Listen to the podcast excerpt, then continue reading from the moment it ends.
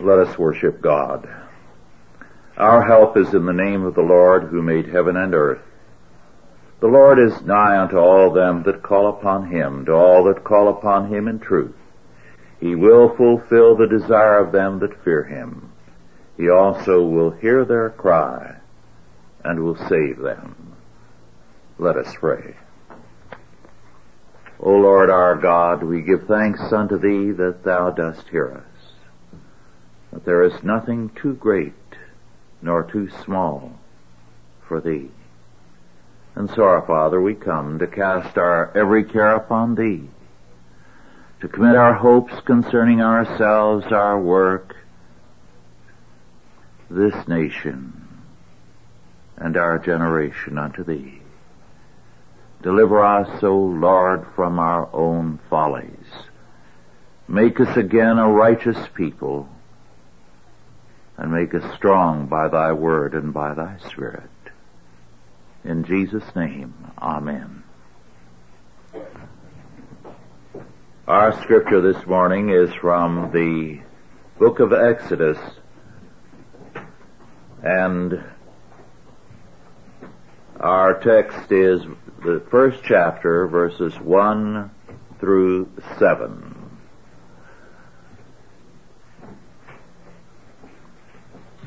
Exodus 1, 1 through 7, and our subject from slavery to freedom. Now these are the names of the children of Israel which came into Egypt. Every man in his household came with Jacob. Reuben, Simeon, Levi, and Judah. Issachar, Zebulun, and Benjamin. Dan and Naphtali, Gad, and Asher. And all the souls that came out of the loins of Jacob were seventy souls, for Jacob was in Egypt already. And Joseph died, and all his brethren, and all that generation. And the children of Israel were fruitful, and increased abundantly, and multiplied, and waxed exceeding mighty. And the land was filled with them.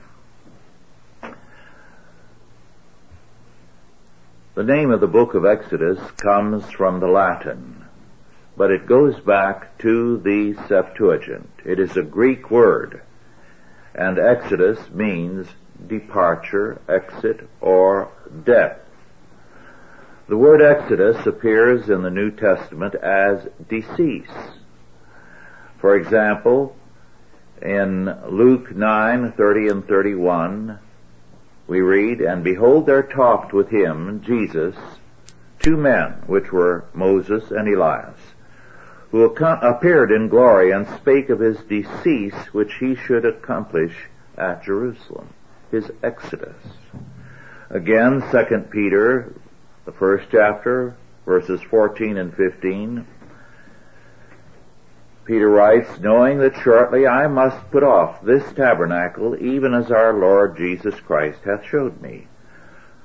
Moreover, I will endeavor that ye may be able after my decease, my exodus, to have these things in remembrance. In both these cases, there is more implied by the word than death.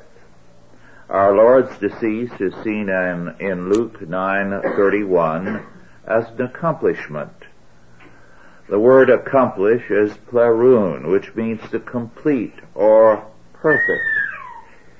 His decease, which he should accomplish at Jerusalem. The atonement accomplished in Christ's uh, accomplishment for us is our redemption. Peter's reference also implies a victory.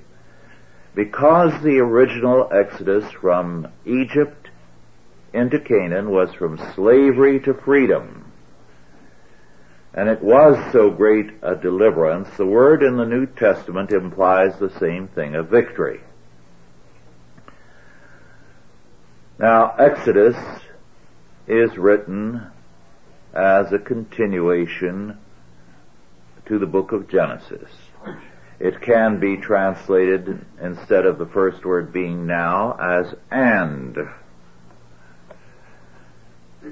Very often books of the Bible begin with the word and, which is not the way we normally start a book. But this is because it is a unity. And the writers are conscious of being a part of an ongoing story. So they begin, and in those days, or now these are the names. In this list, only the physical sons of Jacob are listed. The sons by Levi are Reuben, uh, by Leah are Reuben, Simeon, Levi, and Judah. The sons by Bilhah, Rachel's maid, are Dan and Naphtali. By Zilpah, Leah's maid, Gad and Asher. And Leah also bore Issachar and Zebulun, and Rachel, Joseph, and Benjamin. We are told that these alone are the blood family of Jacob. Now this is an important point. And it's one that is generally overlooked by both Jewish and Christian commentators. In Genesis 14 verse 14 we read that Abraham took 318 men of his household into battle. With perhaps another 300 older men who stayed to look after things, and another three or 400 small boys. It meant that Abraham had a household of about a thousand males and a thousand females. This household increased substantially in the many years between this point in Abraham's life, Isaac's life, and Jacob's, and the journey into Egypt. Only one daughter is named in the history of Jacob, Dinah, but we are also told there were others in Genesis 46 verse 7. The 70 souls mentioned in verse 5 are thus the male heads of household, and counting also Leah and Rachel, although Rachel was already dead. This is clear because we read in verse 1, every man and his household came with Jacob. The word household thus is inclusive of all the young males, females, servants, followers, all the many people, thousands upon thousands by this time, who were the descendants of those who were with Abraham and a part of his household. Thus, those who came to Egypt with Jacob were very numerous, and this is why a separate area of the land, Goshen, was assigned to them. Now, there's a point in this, a very, very telling one. It is assumed that people read intelligently, which is perhaps too much of an assumption. But it is clear from the text of Genesis and from the text of Exodus subsequently that there was a large number, thousands, but only 70 or as Stephen later says, 75 counting Joseph, his sons and grandsons, were of the blood of Abraham. This means that the Hebrew people at their inception were not a people united by blood, but by faith. And this was the great error of the Pharisees and many who followed them. They saw it as a, a bloodline. It was a faith line. So we have a very telling point here at the beginning. The chosen people are inclusive of far more than those with the blood of Abraham. Moreover, they are referred to by Moses as the children of Israel, not children of Jacob. Israel is the covenant name. It indicates that all these people were the children of Israel. That is, they were a part of the covenant household. Israel, thus, in its inception, was a religious not a national nor a racial designation. Now, Exodus is not only given as a continuation of Genesis, but it is tied very, very closely to Genesis by verse 7, which reads, And the children of Israel were fruitful and increased abundantly and multiplied and waxed exceeding mighty. Well, in Genesis 1 verses 21 and 22 we read, And God created great whales and every living creature that moveth, which the waters brought forth abundantly after their kind, and every winged fowl after his kind, and God saw that it was good. And God blessed them, saying, Be fruitful and multiply, and fill the waters in the seas, and let fowl multiply in the earth. There is a self-conscious parallelism between Genesis and Exodus 1 verse 7.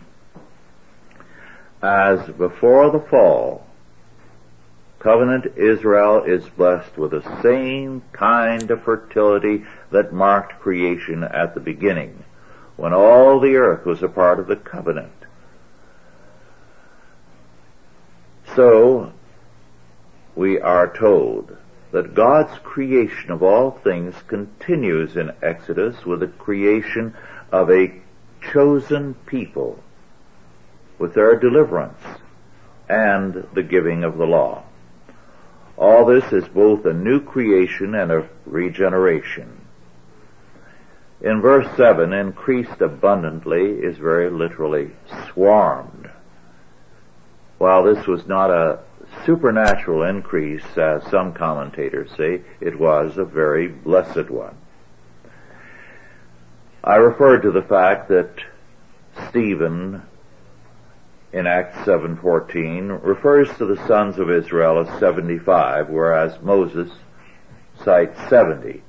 And this is because Stephen counted Joseph's children, his three grandsons and two great grandsons. This variation makes clear that, that is Jacob's three grandsons and great grandsons. Now, this variation between Moses and Stephen makes clear that the count is of males, of the head uh, of a household and all other males are subsumed under the heads, as are the women. While the number 70 includes Leah and Rachel together with Jacob as the source of the 70, no other women are listed. This is because just the source of the family is cited. Israel, as we have said, had a blessed fertility, so that we are told the land was filled with them. It was precisely this blessing that led to their persecution. Egypt resented the increase and the prosperity of Israel. We are therefore prepared by that statement for what is to follow. Because this is a fallen world, men resent and envy the success and prosperity of others. God's blessings create hostility in men. It is assumed by them that God's people have no right to anything but a subordinate and silent place. All over the country as I travel, I meet people who've become newly converted. And the thing that startles them is the sudden hostility they face from people they were once close to. The revival of Christianity since the mid-70s has led to hostility. It has led to the persecution of Christian schools in the courts, of home schools, churches, parents, and various Christian agencies. Now, it would be absurd to say that at that time, in Moses' day, more than a handful of the Hebrews were still faithful. Or that more than a small number of the total number of Christians in the United States after 1975 have been faithful.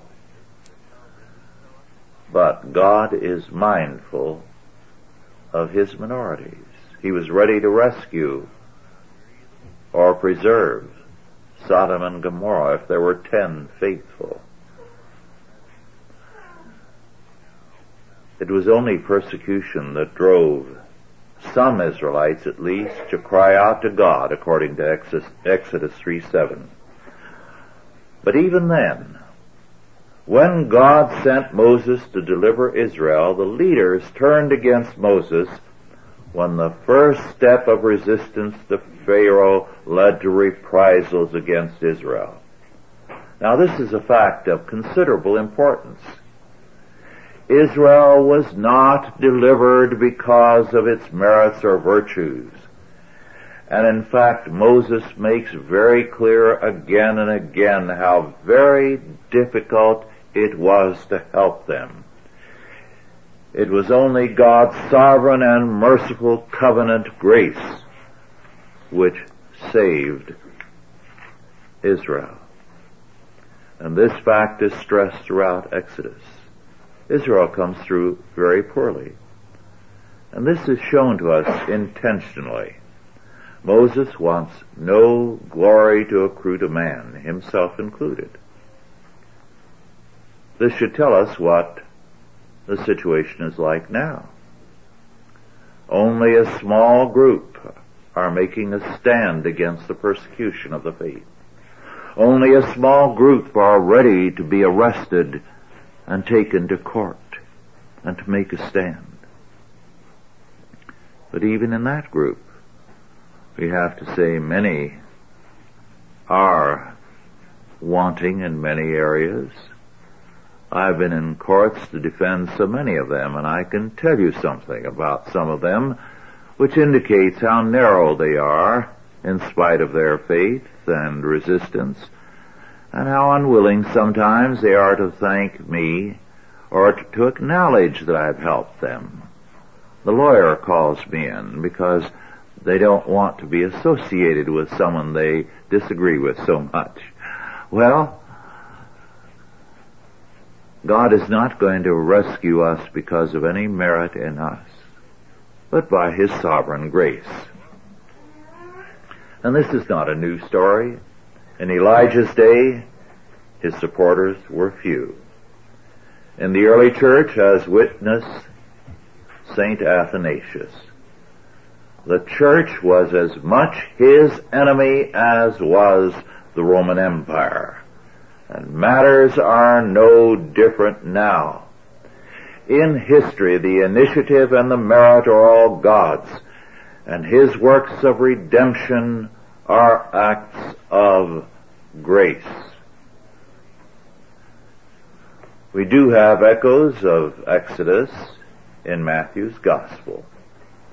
In fact, there are some who see the whole book of Matthew as, in a sense, a reproduction for the New Testament of the books of Moses, Genesis, Exodus, Leviticus, Numbers, and Deuteronomy.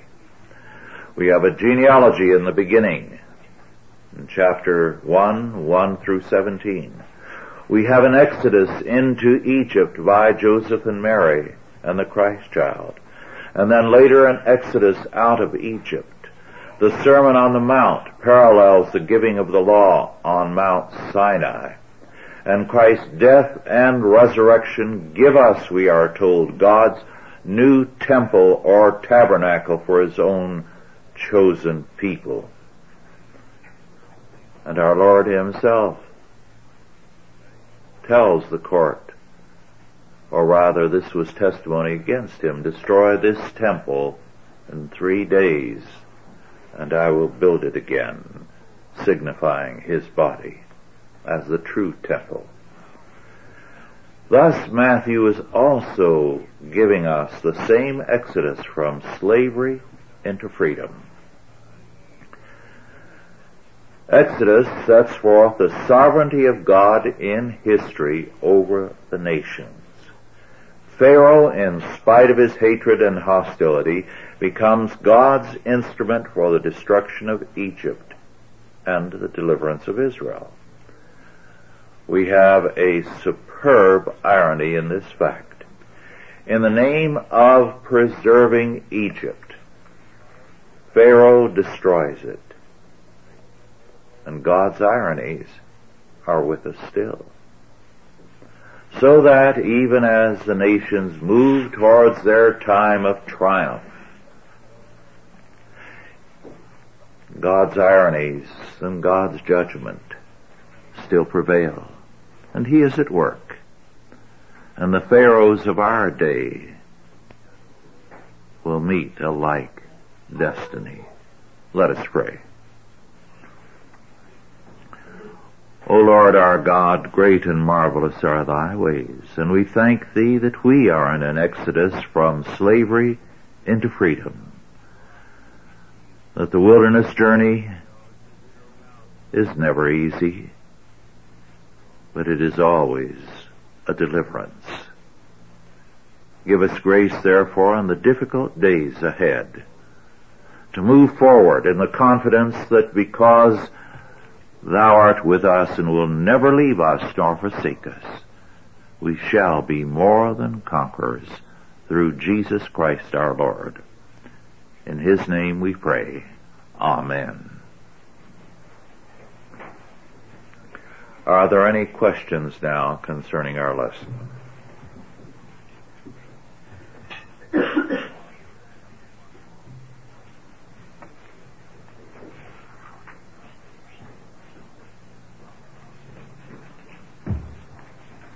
Yes. Well, the pharaohs of today are the totalitarian powers which are taking us back to the days of ancient Egypt in terms of governance. Yes. And we have in our midst a great many of their followers. We even have Egyptian symbols on our dollar bill, the pyramid so that the museum sells various Egyptian emblems. Yes. Egypt is very much with us. We have a love of that kind of order, a fixed order, an order uh, in which the state controls everything, lock, stock, and barrel. Now, uh, this isn't the context, but uh, in Genesis we see what Joseph did to uh, alter the situation in Egypt. Uh, very often people who don't know their history say that uh, Joseph was a socialist because in exchange for food during the famine, he had 20% of the uh, uh, people's income taxed and go to Pharaoh. That actually was the beginning of the end of the uh, power of Egyptian religion because they had taken uh, several times more than 20% usually and it had gone to the priests, and there was a strong link between the old Egyptian faith and the crown. So Joseph's measure struck at that relationship and freed the people, and that's why the people hailed him as their deliverers. He had cut their taxes by more than 50% and put it directly under state control so that uh, it created a different kind of order. But uh, it's interesting, we never get an honest account of that. Or very rarely, only one or two uh, scholars have called attention to the uh, importance of Jacob's reform. By and large, what is idealized in Egypt is the fact that there was a total control that had its apex, hence the pyramid, at the top. And the Pharaoh was the link between heaven and earth, between ultimate order and human order. Yes. This is just kind of a curiosity question. The names listed in verses 2 to 5, uh, number 12, mm-hmm. uh, the tribes of Israel include two sons of Joseph, which makes 13. Why, why is it always said that there were 12 tribes of Israel? Because the two uh, tribes, uh, Manasseh and Ephraim, that came out of Joseph were counted as half tribes. And uh, then, uh, while the territory was divided 12 ways, Levi received no territory, but became the uh, tribe that was scattered throughout all Israel. The tribe of Levi included both the Levites and the priests the priests had a centralized function at the sanctuary. But the Levites were uh, in every tribe. They were the instructors of Israel. They were the musicians. They provided uh, health, education, and welfare, we would say. They were basic to it. So they were scattered throughout, and they had no territory of their own.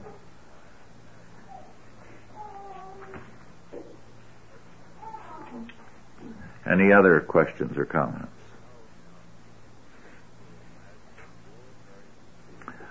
Well, really, the idea of a fixed society is a search for security. Yes. People hate change. Yes.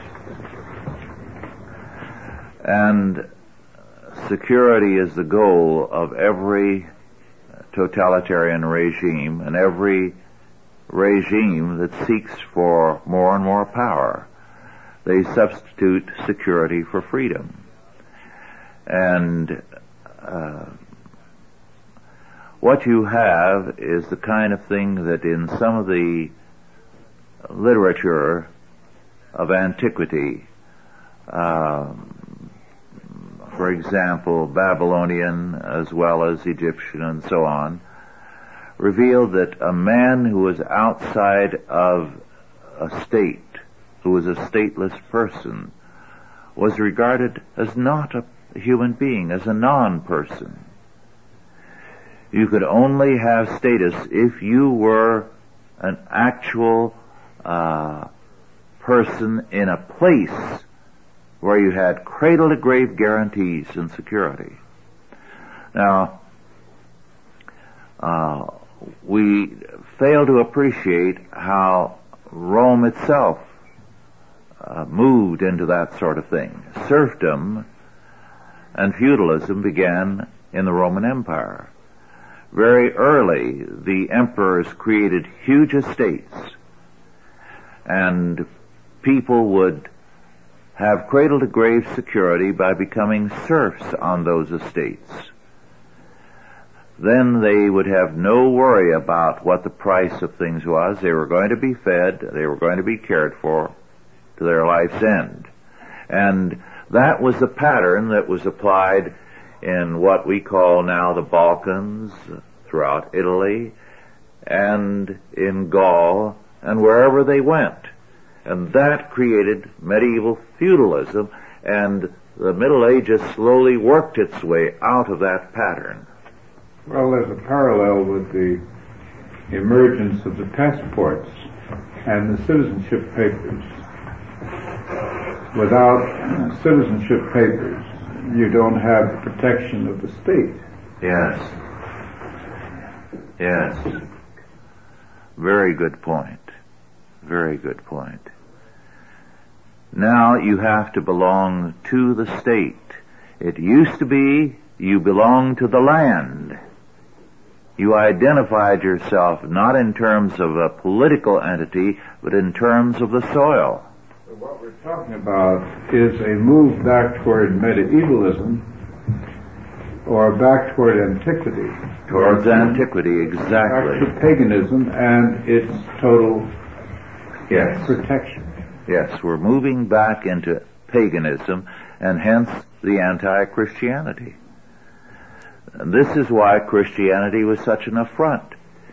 Here were people who were not only holding meetings, which was illegal, but they were taking care of one another. They were providing welfare to their own and to others without all of which was illegal. That was being a government. And it's the same offense in the Soviet Union today. There is no freedom or future for freedom without Christianity.